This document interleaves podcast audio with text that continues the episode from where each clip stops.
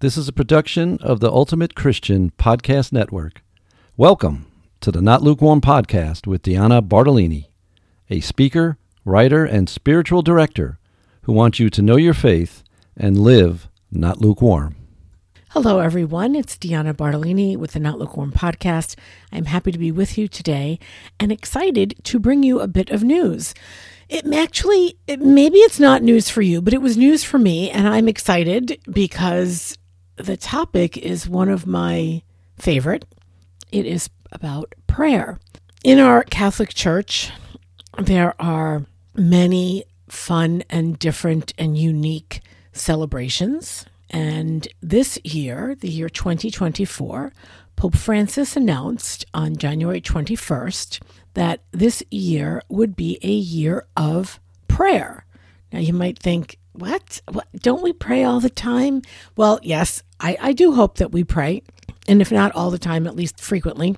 2024 is the year of prayer in preparation for the year 2025, which is a Jubilee year. Let's go back a minute. 2024, year of prayer. What does this mean? Well, first of all, why are we focusing on prayer? And how do we use prayer to prepare? And I think that's really the, the point of it, right? The point of it is is that we're going to have this fabulous jubilee year in 2025 and we need to be ready for it. And one of the best ways to be ready for it is to know what God wants us to do. And in order to know what God wants us to do, we have to ask Him. And the best way to ask God what He wants us to do is in prayer. Before I get too much into what I wanted to talk about, I want to just go over a couple of highlights from the press conference where uh, the Office of Evangelization, the Vatican uses a different name for it. It's the dicastery for evangelization but in office, we can say office, right? Because that's what it is. They talked about what is the point of having a year of prayer? Why? Why is it so important? And what the church is asking us to do is to intensify our prayer. They're asking us to go back to basics, to rebuild and renew our spiritual practices, because what they want, and when I say they, I, it isn't really them. I think this is a beautiful hope for all of us who are Catholic and Christian that the church and the people of God are to become a concrete sign of hope to the whole world, a concrete sign of hope. Prayer can do that because prayer changes us.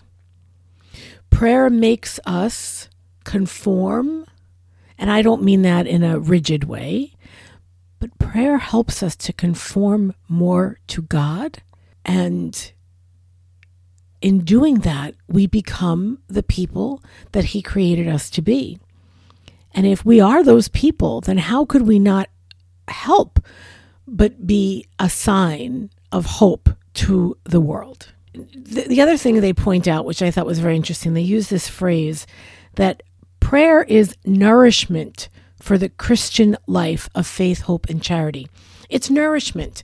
We all know that we need to take in bodily nourishment we need food as nourishment, but prayer is also nourishment for the Christian life. If we want to live a life full of faith, hope, and charity, then we need to start with whatever is going to fuel us to have that life. And that is that is prayer. So I turned to the catechism.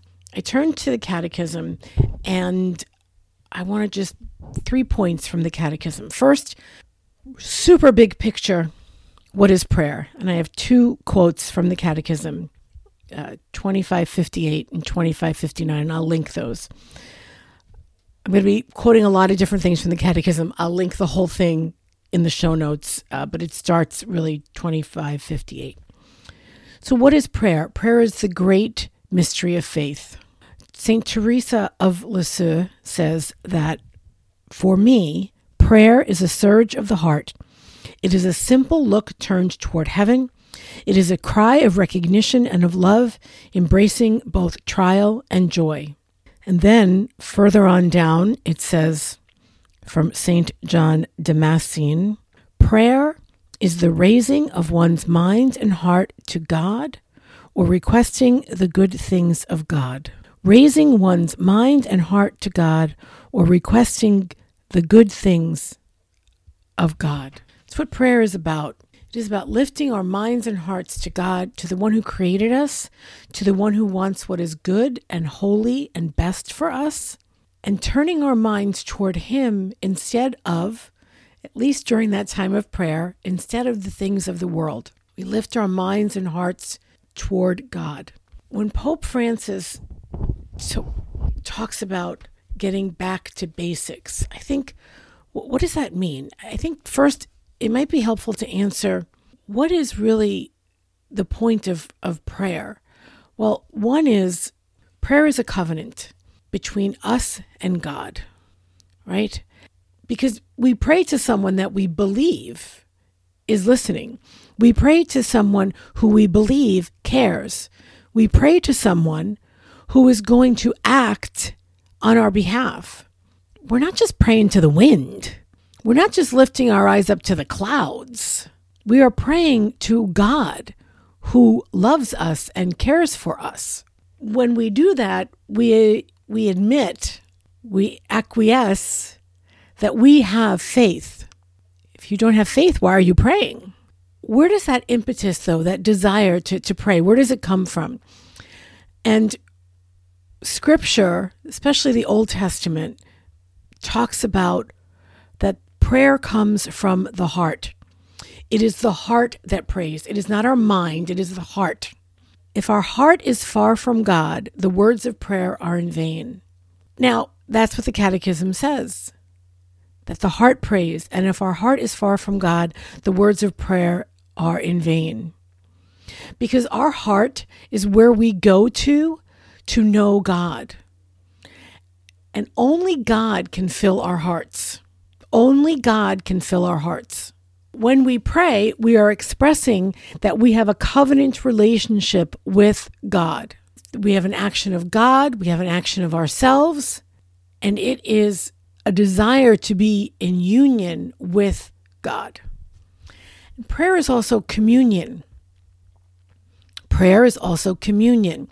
It is how we are unified with the entire the entire human spirit and with the Trinity.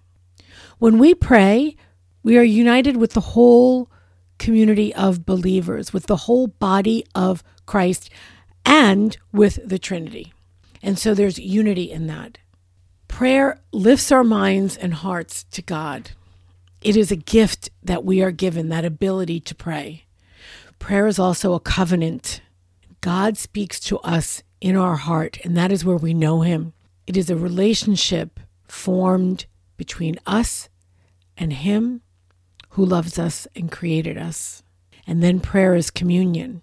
It is a living relationship, one that needs to be nurtured if it is to grow, it needs to be nurtured if it is to bear fruit. I want to go back to what was said in the the document that was put out by the dicastery or office of evangelization from the Vatican. Getting back to basics.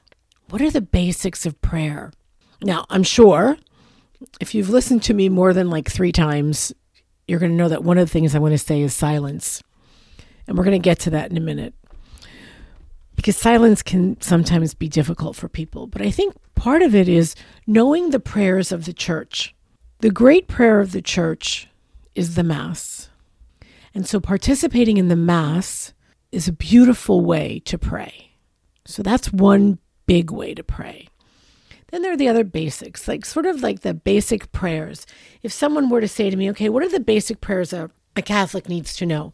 You probably can roll some of these off your tongue just as easily as I can. They are Father, Hail Mary, Glory be. You should probably know an act of contrition, maybe a morning offering, maybe another prayer or two to Mary, the Nicene Creed, which is the creed we pray at Mass, the Apostles' Creed. Those are prayers what we would call a rote prayer, prayers that we've memorized, prayers that we say in common often. Those are the prayers that we hold in common, and they're important and they're necessary. But then there are those other prayers, those prayers that we have simply between us, ourselves alone, and God. Those are the ones where the heart speaks to the heart, right? Where we tell God all the things that we can't or won't or don't want to tell to other people because they will misunderstand or give us advice or tell us it's no big deal. God, on the other hand, no, He listens. He holds those prayers, those middle of the night prayers, those prayers of anger, frustration, confusion. He holds those very close to Himself, and He tries to help us with those. How do we get back to basics? I think the first way to get back to basics is to consider what are the prayers that you are saying on a regular basis? And possibly do that does that need to change? Does the type of praying you need to do need to change? The Our Father is one of the most beautiful prayers and probably not something we often take the time to pray well and really understand because we've prayed it so many times and we've known it for so long and it's just maybe very, very rote. So maybe a consideration getting back to basics, finding out what is your favorite prayer? Do you want to know learn a new prayer? And then to go back to the prayer that simply says to God, I am here, you are with me, I am listening. And that's the prayer of silence which again, not news to anyone that I'm saying that, right? And I don't say this to you to make your life more complicated or to th- tell you that you're not doing something correctly. It's a suggestion. It's an opportunity to look at your prayer life and think are you reaching out to God in a way that allows Him to speak to you? And I know that God is God and God can speak to us in many, many different ways. But wouldn't it be nice? Wouldn't it be pleasant to take 15 minutes every day and sit and be quiet, uh, aside from distractions, not listening to a meditation, not reading a book, just sitting in silence? When I hear the term back to basics in terms of prayer, to me it talks it's it's talking about going back to the core of who we are as Catholics, who we are as Christians, who we are as people of God, of people of faith. And so the basics always prayer, daily prayer, both of the type I'm talking about, where, where we say certain prayers, prayers of petition, thanksgiving, so forth for other people, but then also that time that we are quiet, and then that the great prayer of the church, the Mass. Those are the basics. If we go to Mass at least once a week, which is what the church asks us to do and what Jesus actually, actually, it's in the Ten Commandments, right? Jesus says it, God said it. It's probably a good idea then, yeah? Mass every week, receive communion if you are able, and pray every day in one way or another. That is my not lukewarm challenge for y'all today. Look at your prayer life and just over a week. Look at your prayer life over a week. And each day, decide on what you're going to do for prayer that day. So on Sunday, you're going to go to Mass. Excellent choice. Monday, silent prayer. Tuesday, you're going to pray with scripture. Wednesday, you're going to pray a rosary. Thursday, you're going to make sure that you do prayers of thanksgiving. Friday, maybe you're going to do prayers of adoration and contrition. And then maybe on Saturday you're going to go to confession. Those are, those are an exam. That's an example. Doesn't mean your week is going to look exactly like that. However, your week looks is however we, your week needs to look. But that's my challenge to you: is to sit down for a week's worth, map out what you're going to do every day. So you don't need to do everything every day. Each of us can do something every day, and that's going to be my challenge: is make out a prayer calendar for a week for yourself. All right? We're going to all try to get back to basics in our prayer life in this year of 2024 that the Pope has asked us to focus on prayer. I hope you all have a wonderful week. I am praying for you, and I hope that you will pray for me.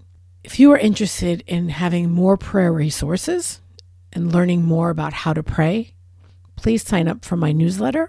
I think you will get a lot out of it. God bless you and have a great week. Thanks for listening to the Not Lukewarm Podcast, a production of the Ultimate Christian Podcast Network. If you like this podcast, please subscribe, tell a friend, or leave a review wherever you listen. Show notes and links are at notlukewarmpodcast.com.